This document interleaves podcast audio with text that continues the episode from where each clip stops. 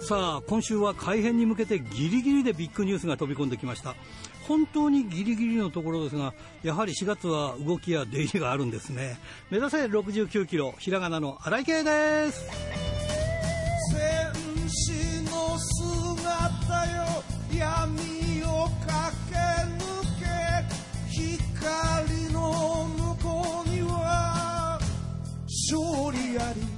改編の話といってもね別にラジプロが3月で終わるわけではありませんのでご心配なさらずに、えー、ここで詳しく喋ってるね時間がないのでねこの話題は本編でビッグニュースで。すということで今週も元気で張り切ってまいりましょう。まずはこちらからです。くじける心洗い流し。汗と涙洗い流し。つ一つ噛みしめながら戦う敵は己だけ。チャンピオンベルトだけじゃない。大事なものに気づい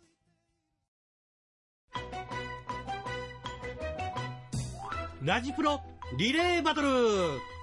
えー、今週のリレーバトルはアイスリボン鈴木鈴選手から同じくアイスリボントトロさつき選手へのバトンタッチです。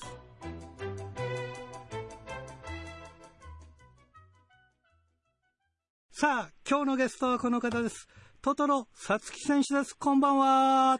こんばんはアイスリボンのトトロさつきです。よろしくお願いします。よろしくお願いします、えー、お願いします。前回インタビューをしたのがですね、はい、2019年4月13日ですから、ほぼ2年前ということですか？約2年ですね、うん、デビューしたのが17年の3月、はい、26日。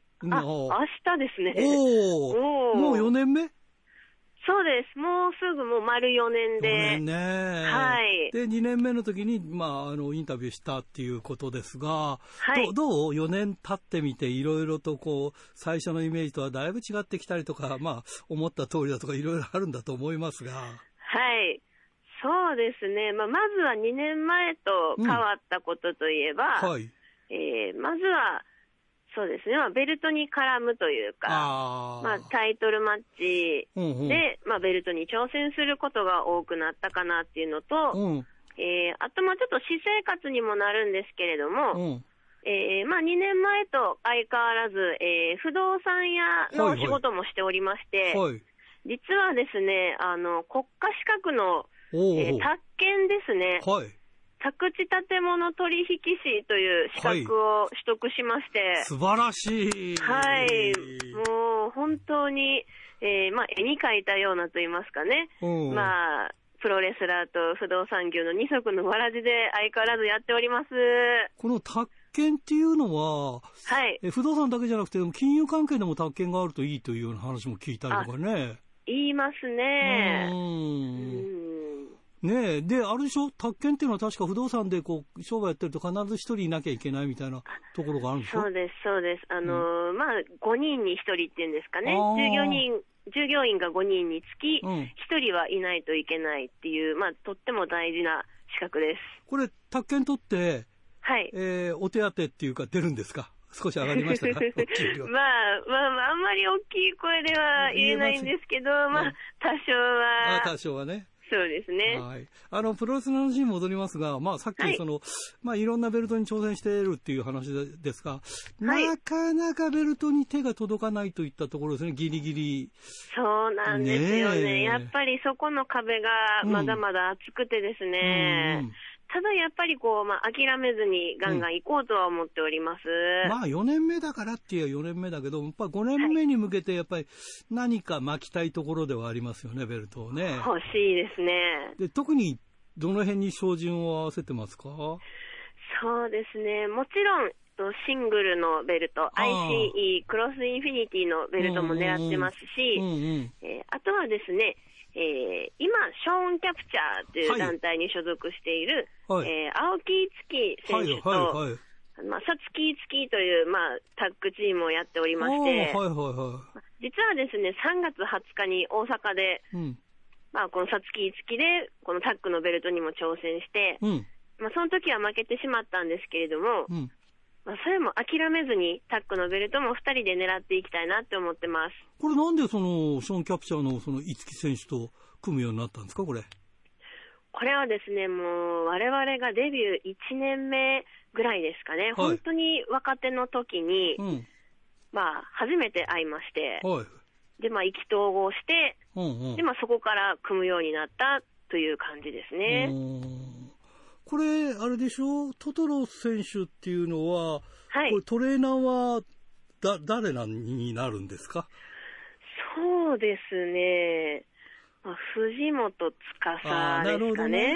だから藤本譲りと、はいまあ、あの、五木選手の方は、日高選手譲りというところで、そうですね。その辺の同じような、まあ、同じようなっていうのは変ですけど、その味はい、味がこういろいろあって、その、えー、二人でやるとそのバラエティーでいいという感じなんですね、きっとね。はい、そうですね。あとは何よりこう、彼女と組んでると、うん、自分のテンションっていうんですかね、うんうん、がもう本当にいつものもう5倍ぐらい、もうもっといや、10倍、100倍ぐらいもテンションが上がるんですよ。これなんかトトロサツキ選手ってのは大阪出身でしょ？はい。で、相方は、あれ、えっと、島根でしたっけ？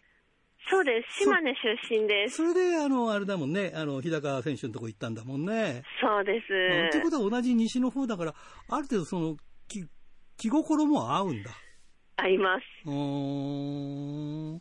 なるほどね。じゃあ今はまあ、その二人でこう戦うことが少し楽しくなってきてるっていう感じですか、はい、そうですね。めっちゃ楽しいです。あのー、体重の方は今どのぐらいあるんですか？体重を聞きますね。いや一応ね、どう、そうなんだろうなと。いや、アバウト、アバウトで結構ですが。いや、今はですね、もうかなり大きくなりまして、ね今90キロあります。でももともと90キロぐらいあったんじゃなかったんでしたっけ？それ絞り込んで。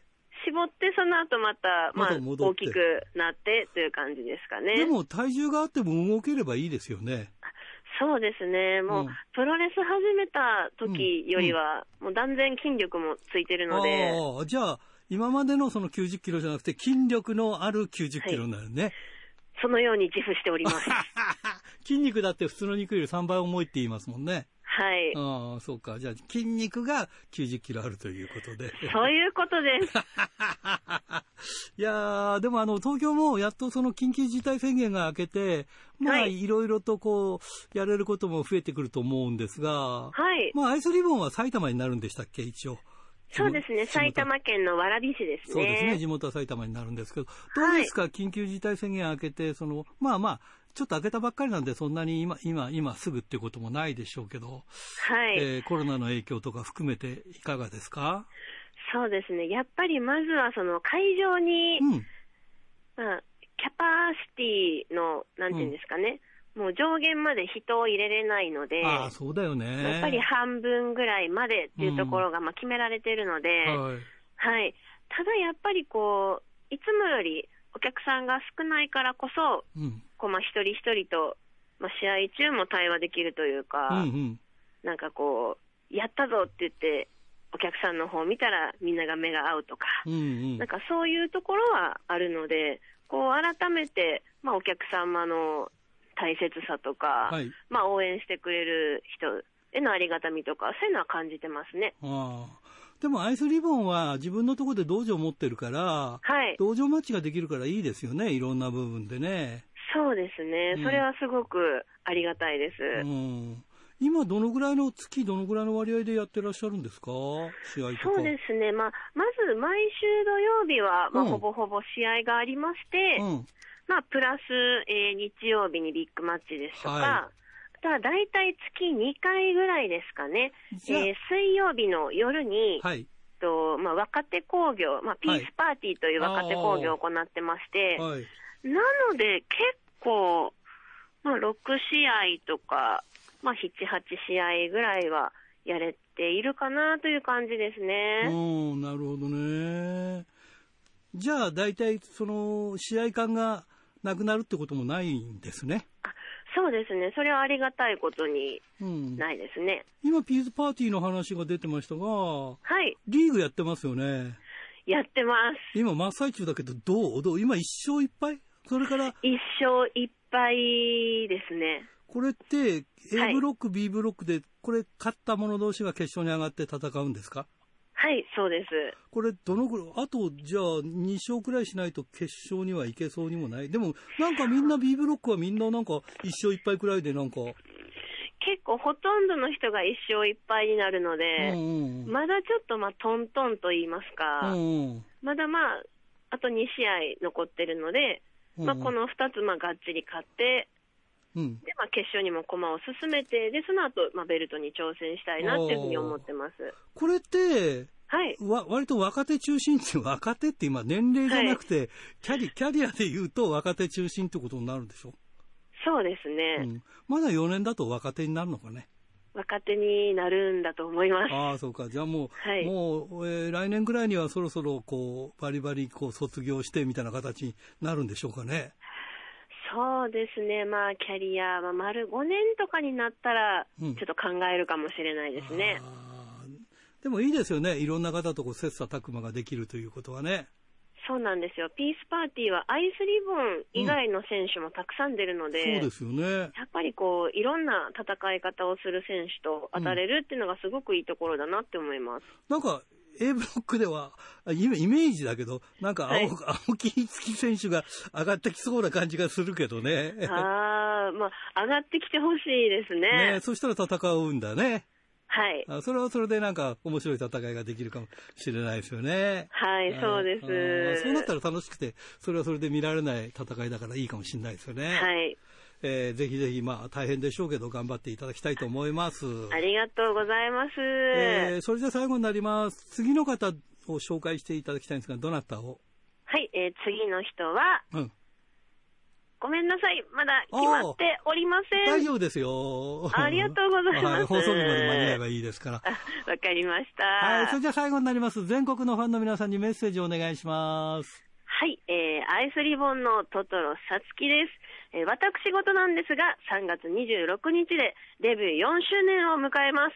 えー、5年目もより一層頑張りますので、アイスリボン、そしてトトロさつきの応援をよろしくお願いします。春日はい、こんばんは。よろしくお願いします。はい、今週もよろしくお願いします。お願いします。なんかビッグニュースがあるんだそうで。そうなんですよ。って言っても、あまり良いニュースではないかもしれないんですが。はい。どうしたんですか？はい。えっ、ー、とですね。はい。私、あの、ラジプロ以外にも、はい。埼玉のラジオ局で自分の番組を持たせてもらってて、はい。その番組が、はい。今までは金曜日の深夜だったんですけど、うん。それが土曜日の深夜から、うん。日曜日の朝にかけてに移ることになったので、うん。まさかの同じ時間に番組が被るという。丸かぶりじゃないか。はい。どうするんだよ。HBC と、今、ナックファイブで起きてしまいまして。ワープすればいいじゃないか。あの、これはちょっとね、あの、業界的にですね。そうだね。かぶってしまうというのは、いや、一回考えたんですよ、いろいろ。あの、変声機使うとか。ヘリウムガスで喋ったらなんとかいけないかなとかね。うん。考えたんですけど、うん、やはりここはちゃんとね、喋り、喋り手として仕事をさせてもらってる以上は、はい。ルールにのっとって、はい。ということなので、はい、え今回、うん、今日をもちまして、今日をもって、はい。ラジプロ卒業ですか？ラジプロ、はい、卒業させていただきます。なんで一週間前なんだよなっていう。ういや、もう本当いろいろ考えたんです。なんとかなんないもんかなと思って。うん、なるほどね。だったんですけどね、うん、どうしようもないので、すいませんが。もっと1ヶ月前くらいだったらね、カウントダウンでね、えー、いろいろね。さや、さよなら春日とかいろいろあったんだけど、俺も本当に寝耳に水だったからさ、はい。びっくりしたよ。なんか思わず言葉が出なくなってしまって。ねもう何年になるんだい？春日。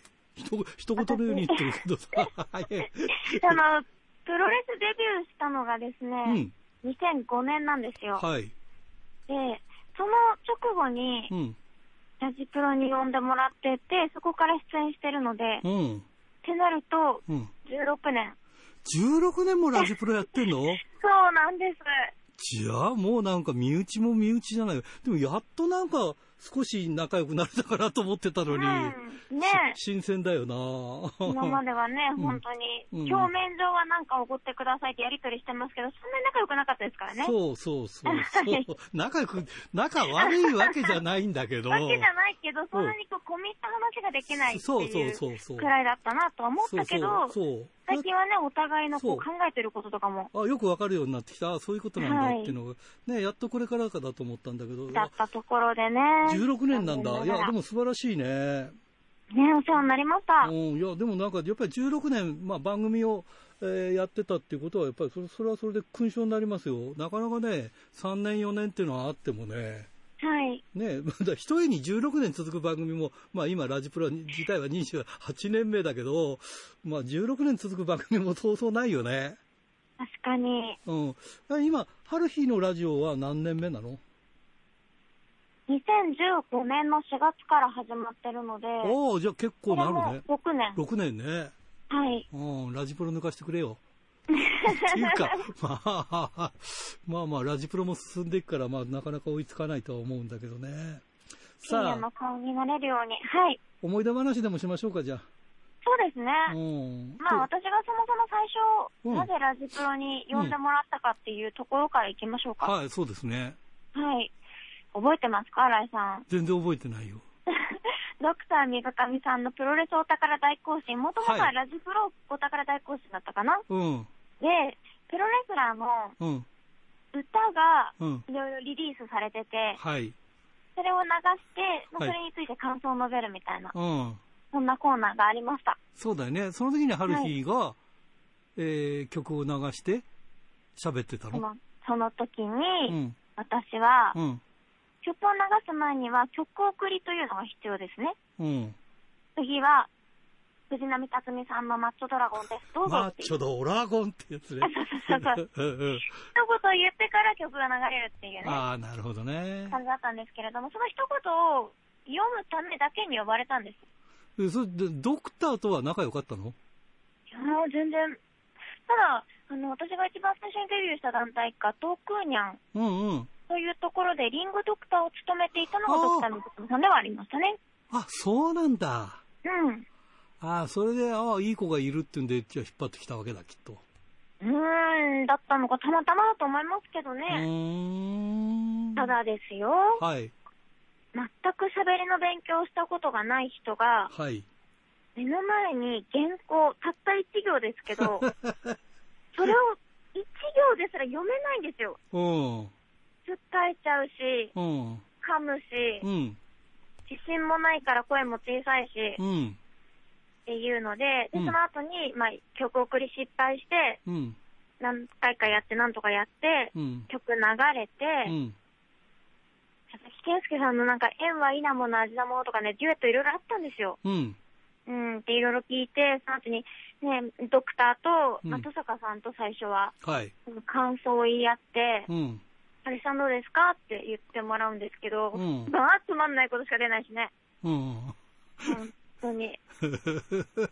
そうだよね。その中でもね、うん、はい。メンバー変わった後、今井さんがいたこともあって。そうだよね。えー、うん、なんか今井さんはなんか、突然なんか通りがかりの今井ですとか言って割り込んできたりとかしてたもんね。はい、本当にちゃんと原付で来てましたからね、あの時ね。ああ、そうだよね。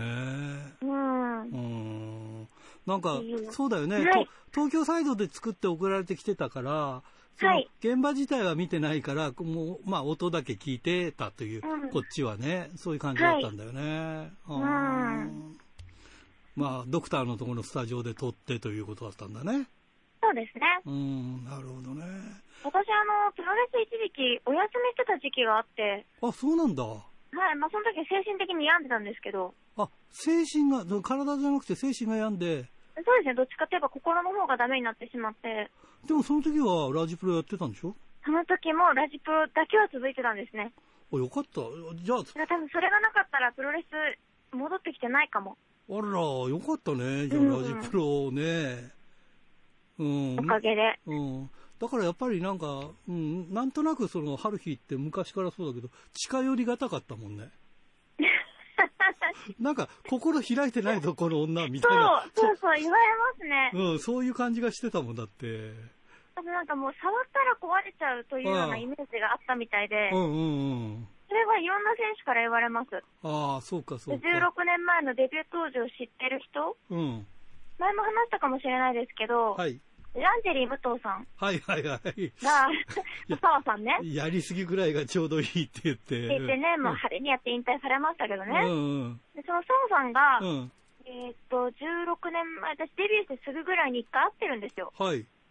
だったんですけど、うん、その時の印象があまりにも悪かったみたいで、うん、で、それこそ何年前かの5年前ぐらいかな、に、再開したんですよ。はい、そしたら、なんかもう同じ人だと思えなかったって言われて、え、どういうことですかって言ったら、健康になりましたねって言われて。16年前は不健康だったんかいってね。本当に。はい。あ、でもなんかわかります。なんとなく、おどおどしてて、何喋ってるかわかんないし。今ならとっつきやすいもんだって。あ、はい、ある程度な、まあ何言っても許容してくれそうな感じがあるからさ、前ならなんか、ね、こう、なんか、つっけんどにこうなんか、突き飛ばされそうな感じがしてたもん。うん。うん、ねまあ今は人間好きですからね。あ、そうなの？はい。ここ16年の間に人間好きになりました。なりました。変わってきたね。変化してきた。よかったなうん、ああ、そうかそうか。じゃあその変遷をファンの皆様はラジプロを通してみ、まあ聞いてるわけだね。見てるというか。そうですね。まあさらにあの、元ね、ドクターと、うん、あとは戸坂さんとのコーナーだったんですけど、うん、そこから自分だけの時間を持つようになったのを覚えてます、そうだよね。はい、覚えてる覚えてる。その時は、最初はフリートークと、そうだ。あとアニソンも流してたんですよ。うん、アニメソング。はいはい。唐突なアニメソングのオンエアもあったんですけど、そうそうそうあれは、喋りの勉強してる本当に最中で、うん、だったんだけども、間が持たなくて。うん。ああ、そういうことか。なので、そう、少し曲に頼るっていう、曲の力を借りて時間を稼いでたっていうのは正直ありました。ああ、なるほどね。うん。でそこからその曲のオンエアもなくなって、うん、毎週自分でまあネタを考えて、うん、フリートークをまあ10分ちょっとするっていうのを毎週続けさせてもらって、うん、それがあったから、今深夜4時間喋れてるんですよ。そうなんだよな。そう。いや、よかったよな。それで落語もやってるわけでしょ、うんねえ、うん、本当に不健康な時代はね、うん、人前で喋ることすらできるタイプじゃなかったですからね。だからマイクパフォーマンスだってそうなんだろうね、きっとね。マイクパフォーマンスはできなかったんじゃないかな。多分ね、そうだよな。うん、的外れなことを言ってたりとかさ、はい、してたかもしんないよな。そうですね。うん、今ならお手の物でしょ、マイクパフォーマンスも。もうそれもそうですし、あとバックステージのコメントなんかも。ああ、そうかそうかそうか、大事だよね。これを言っちゃっていいのかわかんないですけど、記者さんが、記者さんがまとめるじゃないですか。はいはいはい。で、全部書いてくれるっていうのもあるけど、うん、ただ、見出しには何かの言葉が必要なわけで。ああ、そうだね。ってなると、うん、あの、見出しに使えそうな言葉をいくつか、パンチがあるものをあらかじめね、うんはい、入れようっていうふうに思いますよね。俺はかませ犬じゃねえ、藤波のってみたいな、そういうことだよな。そうそうそうそう。キャッチーな言葉をね、いくつか言いたいなとか、そういうことまで、うん、きっと記者さんはこう書くだろうなって考えながら喋れるようになりましたね。うん、ねえ、なんかね、あるよね、そういう名文句って、なんか、市場ベルが鳴っているとかさ。うん。ねえ、やっぱりそういうキャッチキャッチーなところがね、うん。いや、じゃあ、そういう意味ではラジプロっていうのは、まんざら、あの、ためになってないわけじゃないんだね。すごく力をいただきましたよ。いやいやいや、本当にね、ギャラも出せずに悪かったわね。その話しちゃっていいですか？いやいや、本当に。まあでもあの、試合ではギャラいただいてるんで。ああ、ああ、はい。ラジプロ25周年大会がありましたよね。ああ、そうですね。あれも2017年。はい。はい。うん、そうだよね。今からもう4年ぐらい前になるのかな？20年も出てるでしょ？そうですね、はい。うん、20年も出て、25年出てという。うん、25年も出てっていう。25年なんとアジアコングとシングルだっけ？そうです。しかも昼で、うん、昼に、後楽園ホール大会で、売れっ子だよな。そう、よしこ選手とシングルマッチをやって、それ飛行機飛んで、夜はアジャコングさんとっていう。そうだよね。まあちょっと、はい、その時はちょっといろいろあって、なんかこうお、お互いのスケジュールのなんか読み違いというか、いろいろ話の食い違いがあったんだよね。そそうですね。それが原因だったんだよね。どっちもね、どっちも出てもらわないと困るっていう話になってね。そう、そういうことだったんだよね。今日スケジュールを組ませてもらいましたけど。でもなんかね、そういう意味ではあれだよね、20年の時はあれでしょ、あの、今、今や引退したなんだっけ、お姉ちゃん。はい、千みおさん。うん、お姉ちゃんも出てたりとかね。うん。あ、引退した選手いるよね。あの、旭川出身の、誰だっけ？中川智香ですね。そうね。うん。とかね。そういうふうに考えてみると、やっぱり時間の流れはすごいなっていう感じがするね。まさか私が残るとは多分、プロレスファンの方も思ってなかったんじゃない？逆だよなって思ってるかもしれないね。そうん。いや、こいつすぐ辞めるだろうって。ハルヒって、なんか、だからさ、ラジプロで16年やってるってことは16歳年を取ったんでしょって、あんまりそういう感じしないんだ。うん、自分でも分かってないです。あんまりだって昔とか、そう、俺はなんかあんまり昔と同じイメージでいるからさ。はい。いや、自分もおかしいよな。28年前の自分と多分同じだと、同じだと思ってるから。同じイメージだとってね。ちょっとおば、はい、おバカなんだけどさ。いや、春にもなんか16年前とあんまり変わってない。ただちょっとあの、いろんなことが分かるようになって少し仲良くなれてるのかなって、そういう感じがしてたんだけどさ。はい。ね本当にね。そうか。でもなんかいっぱいだからこの間にいろいろ自分の進むべきこととか、いろいろそのまあ、落語なんかもそうなんだろうけど、あとまあその芸能の仕事っていうのもそうなんだろうけど、まあ一つ、うちの番組がね、ステップになれたっていうのはまあ良かったよなっていうのがね。そうですね。うん、あったよ。る仕事、ラジオの仕事、まあ、全部結びついてますかね。気象予報士も取って大学も行ってだろうすごいよ、はい、君すごいよね。ただの引きこもりが、なんか、その、あの、精神壊れてる人が、ちょっと、すごい頑張りすぎちゃってないかって大丈夫かって思うんだけど。大丈夫かい？反動かい？その、いろんなものの。頑張ってないと落ち着かないっていうのがありますよね。ああ、それ一緒だな、俺もね。動いてないとダメなんだ。死んじゃい、うん、死んじゃいそうなんだ。マグロとかさ。マグロと一緒はい。うん、そうなんだよな。止まると死んじゃうので。そうなの、そうなの。だからこれでやめ時っていうキリがない人なんだよね。わかんないですよね。うん、だから掛け事やっても、はい、せっかく勝ってるのに、ここでやめようってことができなくて、結局、ま負けて時間までやってしまうというタイプなんだよ。うん。まあ、それでもいいかって。まあ、その、なんかお金儲けるためにやってるわけじゃねえから。そのス,、スリルと興奮と、みたいなところが、ね、あと時間とね、ろくでも、はい、ろくでもないな。時間をかけるっていうことができるのは幸せなことですよね、勉強もそうだし。そうだよね。うん、そういうことだよね。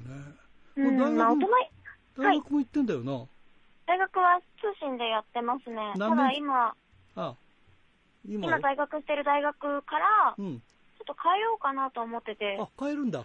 欲しい資格が今の学部だと取れないんですよね。ああ、そうかそうかそうか。なので、うん、あの、臨床心理士の資格がもらえるような学校に移ろうかなとは今考えてるんですけど。臨床心理士は、あれでしょ？あの、心理学を取って、なおかつ大学院2年行かないと取れないやつなんだ。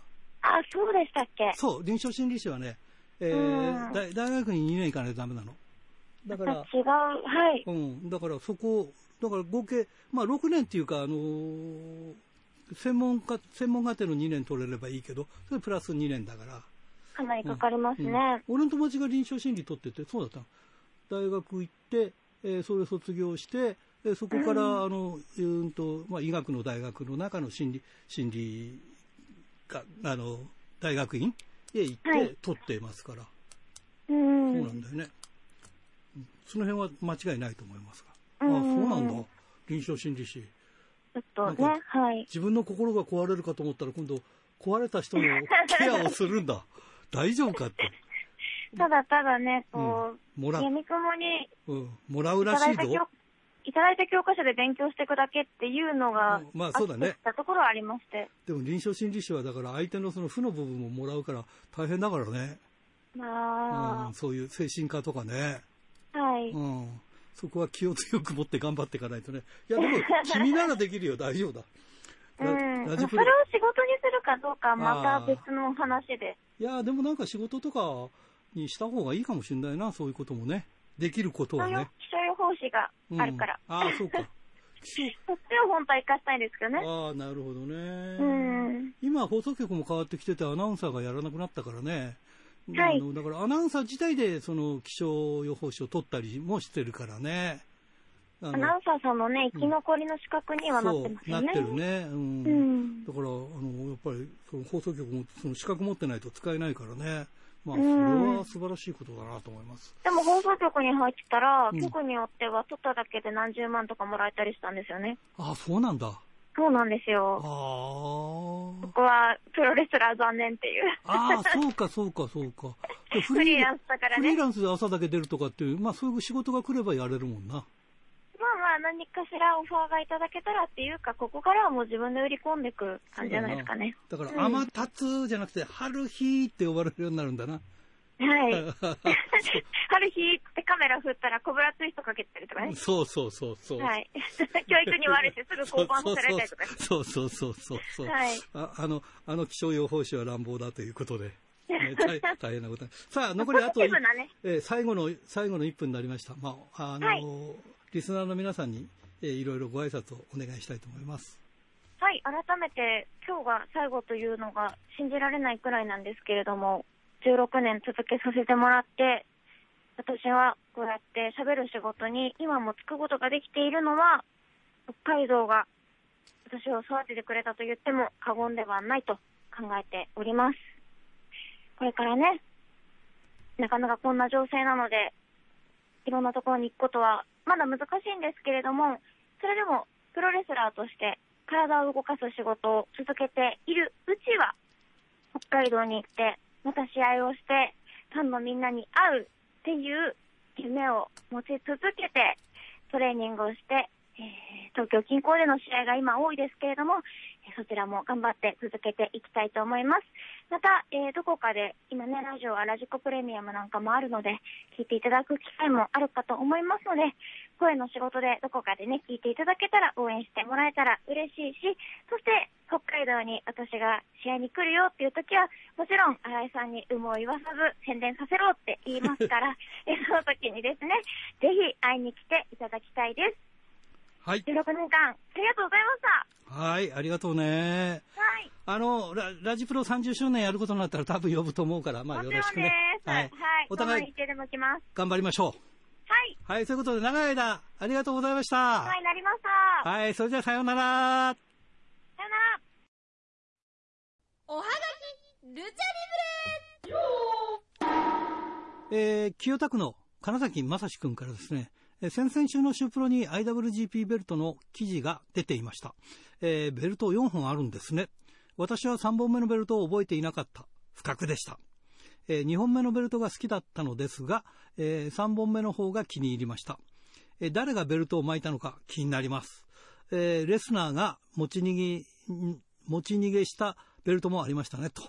新しいワールドのベルトのデザインが楽しみです。ということでね、わあ、そっか。はい、えー、ラジオネーム、えー、白石区、豊田勲君からですね、新井さんこんばんは。こんばんは。えー、桜恵美が鈴木みのるに DM でオファーを出し、えー、市ヶ谷でバリアン・アッキーと対戦させて約1年。どうせすぐ飽きるんだろうなと思っていたら、えー、チョコプロの配信が100回目を迎えていましたね。市ヶ谷のキャパなら、えー、有観客は無理だとは思いますが、えー、新木場でも無観客でのえ無料配信を貫くあたりはさすがだと思います。リホが対談した時はガトームーブ大丈夫かと思っていましたが、駿河明を初めて、はじめとして、え成長の速度の違いはあれど、それぞれの選手が着実に成長する工程を、あ、これ工程じゃなくて過程だな。過程が、過程を見られたのは良かったなと思います。えー、コロナじゃなければ市ヶ谷に足を運ばなければわからなかったことが、えー、YouTube で無料で見られるということは、ある意味コロナ禍になってよかったのかもしれませんね。えー、桜井美のプロレスはプロレスについて考えさせられるので、自分にとっては楽しくてしょうがないんですがね。まあ、今のプロレスファンは考えないんでしょうけど、かっこ笑いということでね、その他にもいろいろ書いてありますが。はい。えー、富山県、えー、高木克彦君、ラジオネームですね。えー、01が3月27日、靖国で20団体54選手が出場するプロレスオールスターチャリティー大会を開催しますが、えー、この大会に日本プロレス業界ナンバーワンの新日本は参加しませんね。えー、これは01が新日本に声をかけなかったのか、えー、新日本が参加を拒否したのか、どっちだろうな。まあ、こういうところが昔から変わらないプロレス界の悪いところだな。新井さんもそう思いませんか？かっこ笑いということで。まあ、どうなんだろうな。建前としては、まあいいんじゃない？まあまあ、あの、有志が集まるということで全部が出なくてもね、あんまり過度にね、そう期待してもっていうのがあるからな。はい。えー、千歳市ラジオネーム大和武さんからですね。新井さんこんばんは。3月21日午後6時9分の宮城県沖の震度5強の地震が起こりましたね。北海道は函館が震度3。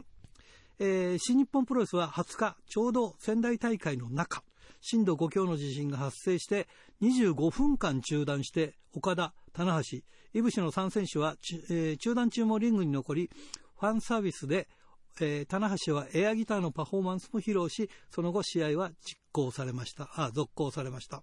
なお地震の影響で4月1日の新地の福島県郡山大会は、えー、中止になりました。えー、道のくプロレスはツイッターで道場の施設も問題ありません。日曜日の道場プロレスは地震対策、感染予防対策して開催しますと伝えていましたということで、いや、まだまだ地震ね、これが余震だって言うんだからね、10年前の余震っていつまでなんだっていう感じですけども、まあ頑張りましょう。えー、おたるしラジオネームタルッコスネークメガネ君からですね、えー、スターダムのジュリアと東京女子の伊藤の女子プロレスラーのツイッターが乗っ取られるという事件がありました。へレスラーはもちろん一般の人たちにもあり得る出来事でもあると思うので、僕は SNS はやっていないのですが、何かしら対策を立てないと、より一層面倒なことになったら大変です。本当、便利になった分困ったことも増えます。えー、面倒な世の中になったなと改めて思いましたということで、まあまあ、その辺もね、ちゃんとやらなきゃいけないですね。はい、えーと、江別え、ラジオネ、え、ペンネーム、陣来修太君からですね、え、前回の放送で UFO が見たいと言っていたのを聞いて、UFO って本当に UFO だけどね、えアントニオ猪木が立ち上げて、小川直也が団体のエースだった団体 UFO の、え旗揚げ戦を両国国技館に見に行ったことをふと思い出しました。とはいえ、他にどんな選手が出て、どんなカードが組まれていたのかを全く思い出せないので、まあ団体として短命だったのも仕方ないんじゃないでしょうかね。あとはリスナーさんのメールで夢の架け橋の話も出てましたが、これも言ってました。えー、たくさんの団体が出た中に特に印象深いのはデルフィン軍団の入場時のゴレンジャーパフォーマンスですかね。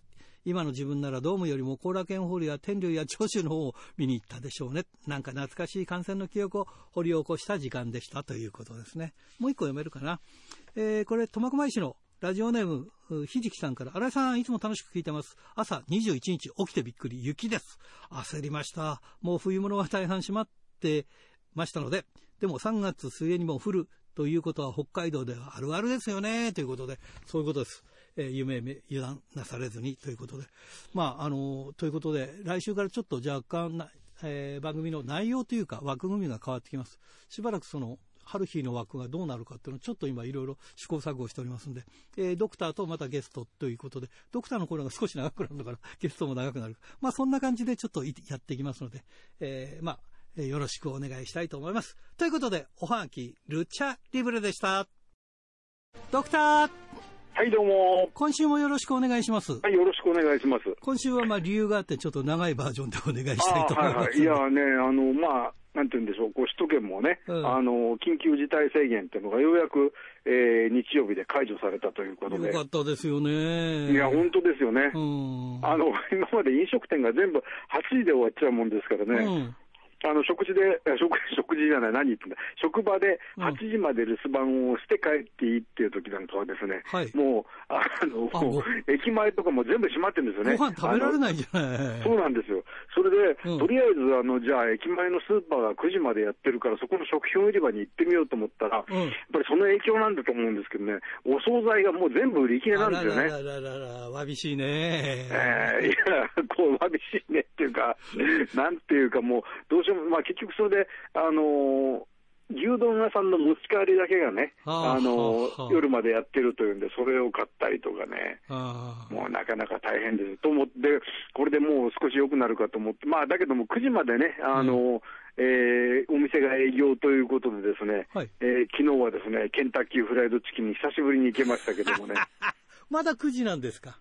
あまあ、今9時ですね。段階的に。えーはい。まあ、小鹿会長がアメリカに行った時に、あの、ライセンスを変えないかと言ったというね、うねえー、ケンタッキーフライドチキン行ってみました、久しぶりに。いいとこに目つけたんですけどね。ねもう売れてたという。もうすでに伊藤忠かなんかがね、あの、ライセンス買っていたというね。そうそうそうそう。ええーまあ、そういうふうにですね、少しずつちょっと緩和しつつあるところなんですけどもね、はい、まあ、あの、お店屋さん、食、えっ、ー、と、食堂、飲食店なんかは、まあ、一応今月いっぱいは、はい、まあ、あの、今までと同じ9時までの営業ということになってますけどもね、はい、あの、少しずつライブの方なんかは解禁されてるということなんですよね。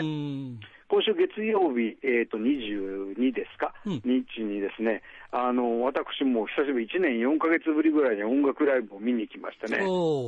あの渋谷区の恵比寿に、えー、リキッドルームという、はいはいはい、えー、老舗のライブハウスがあるんですけどもね、はい、まあ、あのリキッドルームっていうのは昔はもともと新宿にあって、はい、でえー、これが、あの新宿から恵比寿に移って、その後の新宿のスペースは、今の皆さんご存知、新宿フェイスになったわけですけども、はい、はいはいまあ、そういう意味で、それとちょっとつながりがあるかと思ったりしましたけども、はい、でそこへライブを見に行きましてね、うん、それで、まあ、50回転図というライあの大阪の、えー、ロックバンドなんですけどね、はい、でその MC というか、喋りを聞いてると、うん、あのこの3月22日、今年初めて、えー、アルコールが解禁にこのお店でなりましたって言うんですよね。ああ、じゃあアルコール飲みながら見れる、ということですか？ええそれまではあの、まあ、ワンドリンクってね、ライブハウスはよく入り口で買いますけれども、うん、あのソフトドリンクしかなかったって言うんですね。それから、あの、まあ、オープニングで、えっ、ー、と、今日はですね、お店からのお話で、皆さん、その場でお立ちいただいてよろしいということですって、まあ、大拍手が湧いたんですけども、うん、あの、結局はその、本来はですね、そこは、スタンディングというね、あのフロアになってて、えー、立って見ることができて、うん、本来は900人ぐらい入るスペースなんですよね。はい、ところが、あの椅子が少しずつ間隔を空けて並んでいて、うん、で、えー、見たところですね、僕も150何番だったんですが、大体椅子が200個ぐらい。で、その周りに、えー、2、30人のその立ち見スペースがあって、うんうん、立ち見スペースもですね、これ以上近寄らないようにってテープが床に貼ってあるんですよね。うんうんまだまだそういったような感じのね、警戒状態ですよね。まあ、だけど少しずつそういうふうにね、あの緩和されつつあるというのはね、いいところかなと思いましたけども。ということは、ええ、あのイベントの始まりっていうのは若干遅くなったんですかね、前は8時まで。えーとねえーとはい、今回7時開始でしたね。ああ、ね。大体8時半過ぎに終わるというような感じ、アンコールも含めて。うん、じゃあいいですよね。ね だからね、びっくりしたのはね、ねあれですよね、こうね、はい、びっくりしたのは、その、えー、まあ、こう、ギター弾きながら歌うのに、こう、スタンドマイクがありますよね。はい。で、スタンドマイクのマイクの周りにですね、直径4、50センチはあろうかという透明の丸いですね、アクリル板がついてて、唾が飛ばないようになってるんですね。なるほどね。まだまだこういうね、難しいところあるんだなと思いましたね。うん、これ、早くだからワクチンが行き渡ってからですね、どうなるかっていうのは、ね、いや、本当、そうですね。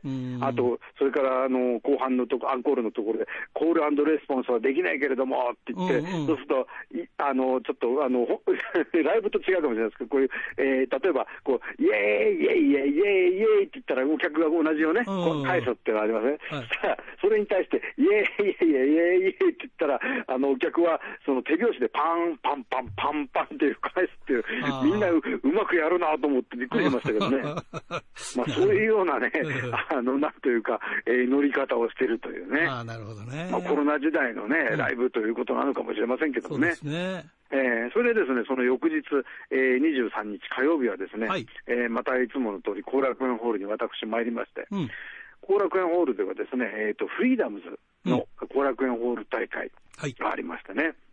まだ、えーまあ、少し緩和されたといっても、あの後楽園ホールは、その南側の一席は、えー、一つ大きなんですね、やっぱりね。うんうん、えー、まあ、まだそちらの方がね、緩和されるにはまだしばらくかかるんじゃないかなということでしたよね。はいえー、まあなんか、あのだけどもその、あれは国かな、東京都かな、政府ですか、の基準でいうと、はい、あのこれから先は、あの来月以降は、えー、ロックコンサートだとかの、そのえー、お客さんがこう声を上げる可能性のある、えー、ライブといいますかね、コンサートは、うん、えー、例えば1000人の会場だと500人と。うんところが、それ声を上げないであろうクラシックコンサートだとかは、えーまあ、1000人の会場は定員通り入れていいということになるみたいですよ。なるほどね、えー、だけどあの、クラシックでも終わった瞬間に、ブラボーとかって言いますからね。そうそうそうそう ブラボー禁止になるのかもしれませんね。そうだね。だってあれが、だって花ですからね、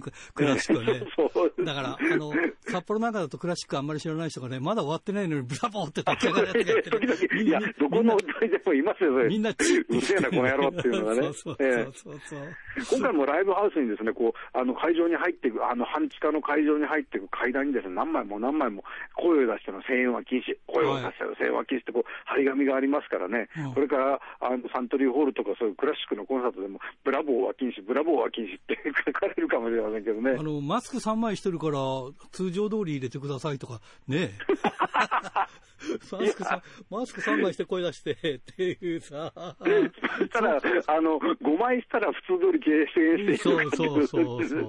10枚したらもっと騒いでもいいのかとか。だけど、この間テレビでやってましたけど、あの、マスク2枚っていうのは逆になんか、あの、息が上に抜けるんでよくないって話、ね、そういうの言ってましたね。ね、やってましたけどね。あんまり変わらないっていう話をね。だから、あの、1枚で十分じゃないかって話でしたけどね。うん、そうですね。えまあ、そんなこともありますですね、フリーダムズ、後、えー、楽園ホール大会、えー、これですね、えー、この日はですね、えーとまあ、注目カードはですね、UWA、えー、世界ジュニアヘビーヘビー級選手権、うん、チャンピオン、えー、カムイ対バラモン、挑戦者バラモン・ケイという試合がありますね。一人バラモンですね。はいはい。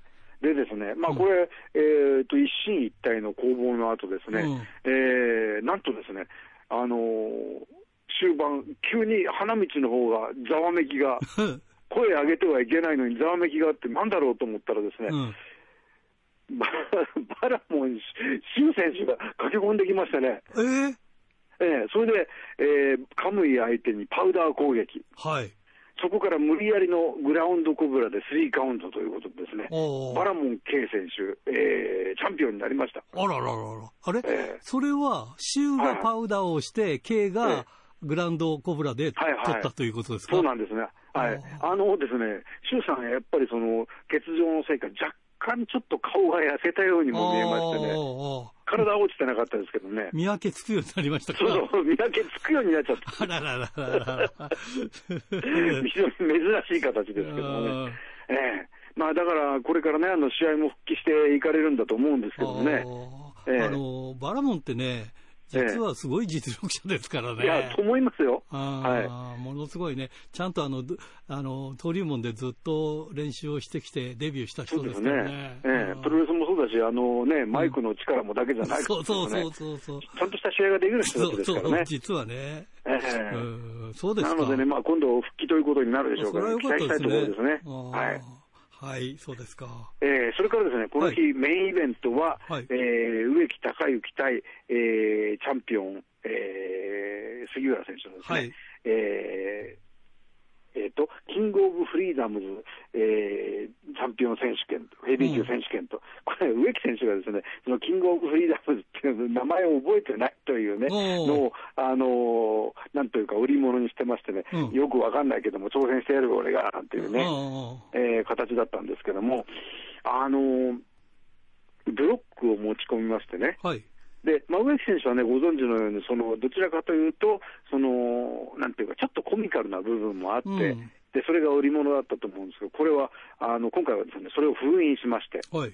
えで、えー、手を使わずにその頭突きするっていう応酬がね、うん、ゴツンゴツンという音が後楽園ホールに響く響き渡るような試合だったりとかですね、それからあのブロックを使ってのその植木選手の攻撃では、まあ、今までなかったらブロックをそのマット上に置いて、はい、そこにブロックを叩きつけて割った上に落とすとかですね、うんうん、今まであえてしなかったような攻撃が多々ありましてね。はい、で、えー、なんというか、まあ、あの植木選手のえー、ハードコアマッチ、あるいはデスマッチというと、まあ、ご本人はね、言ってほしくないでしょうけども、はい、えー、以前にその大日本プロレス時代に植木選手が、えー、伊藤隆二選手と初めて対決した時っていうのは、はい、あのご存知のようにですね、このいいエルボーは確か、えー、こう顎に入ったんだと思うんですけども、こうスタンディングダウンのような形で、立ってるんだけども、もう目が合ってないというかね、はい、動けない形になってしまって、うん、伊藤選手はこいつもう動けないぞって、えー、当時のあのリー日韓レフリーがレレフリーストップということで、事実上の KO だった試合がありましてね。うん。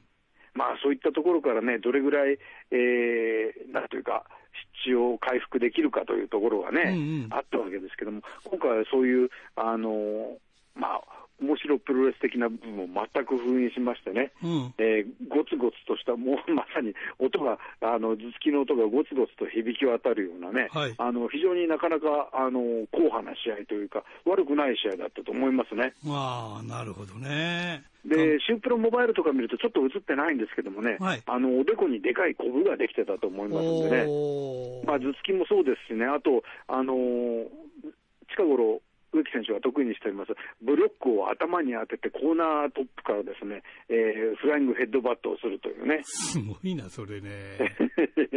そういうのもありましたんでね。どっちが痛いんだろう。いや、それも難しいところ、なかなか判断が難しいところだと思いますけどね。うんまあ、張って帰っていきましたけれども、うん、えー、植木選手、えー、足跡、傷跡を残したという感じがしますよね。なるほどねそれでまあ最後ね、マイク合戦になって、えー、植木、今日なかなかいいじゃないか、お前お前も何か言いたいことあるんだったら言ってみろってマイクを突き突きつけられたら、はい、そのえー、何か喋るかと思いきや、喋らずにいきなりゴーンという実況をしましてね。これが植木のマイクの返し方だというね、成長したなという感じがしましたね。なるほどね。えー、なかなか、あの、いい試合だったんでですね、これ、うん、あの、動画で見る機会があったら皆さん見ていただきたいというふうに思いますよね。ねはい、はいまあ、他にもね、今週はいろいろニュースがあって、なんか、天竜さんがあの入院されたという。そうなんですよね。いや、びっくりしましたね。まあ、あの、生命には別状ないということですけども、あの、うっ血性心不全ということで。うん、これ、あのリス、リスナーからね、これ、元広島県民さんからもらってます。3月19日に天竜源一郎さんがうっ血性心不全で入院されたとのことです。えー、緊急性は伴うものの、命に別状はなく一定期間の入院ということなので安心しましたが、お元気な姿しか想像できない天竜さんでしたが、とても驚きましたと。いや、本当ですね。うん、ねまあ、あの、なんかその、えっ、ー、と、天竜プロジェクトからのリリースによると、1か月くらいの入院をして治療を行うというね、話ですんでね。天竜プロジェクトって団体になったんですね。まあ、団体というか、まあ、実際には、あの、あやらさん一人だと思うんですけどそうそう。ちゃんとした団体っていう形でね。まあ、天竜さん入院、ね、猪木さんもリハビリ中、桃田光夫さんもね、ええね、なんか、あの、体調が優れないということですし、えー、グレート小鹿元気です。うん、ますます元小鹿はますます元気ですっていうようなぐらいでね。え ー、武藤さんも頑張ってますけどね。頑張ってますね。えー、まあそんな、あ、他になんかニュースという、もうびっくりしましたけどもね、はい、なんか、あの、ハルさんのコーナーが今日でおしまいだと。そうなの、急に言われたのね。あの埼玉の、埼玉の番組が、改編があって、うちの時間と丸かぶりだって、それ、それは出るわけにいかないわね。いや、ちょっと待ってくださいよ。ねえ。いやもう、そういう理由かよ大丈夫かっていう。うん。急に言われて、えー、どうすんのよっていう話だけど、まあまあ、それは言えないからね。ええ まあ、そう、埼玉の番組大事にしてくださいとしか言えないからね。大事にしてください。そうそうそうもう、じゃあ来週から我々で頑張っていきましょう。そうそうそう、はい、ちょっと女っ気なくなりますけどね。まあ、ゲストとかいろんなところにこう入るんで、まあ、その辺はいいかなと思ってますけど、はい、もういあのいよいよもう4月からのパワーアップを目指して頑張ります。ちょっとな、はい、長めになると思いますんで、よろしくお願いします。リスナーの方にもですね、もう、あれですね、どうか、あの、これに懲りずに、来週からもお聞きいただきたいと思います。はい。今日もどうもありがとうございました。また来週よろしくお願いします。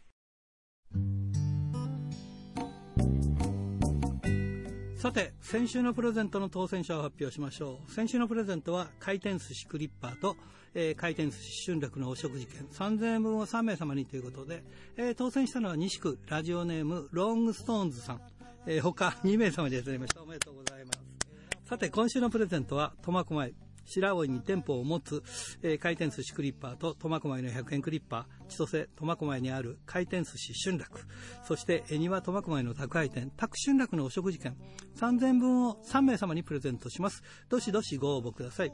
メールアドレスは rpro.hbc.co.jp ファックスは011-232-1287宛先は郵便番号060-8501どちらも HBC ラジオ、ラジプロと書いてください。来週木曜日必着です。インターネットでクリック、えー、聞く方は HBC をクリックしてください。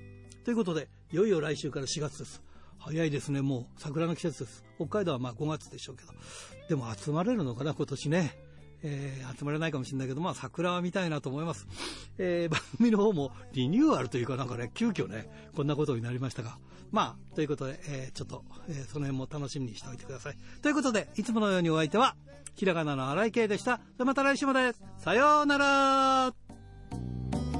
いつも笑いながら、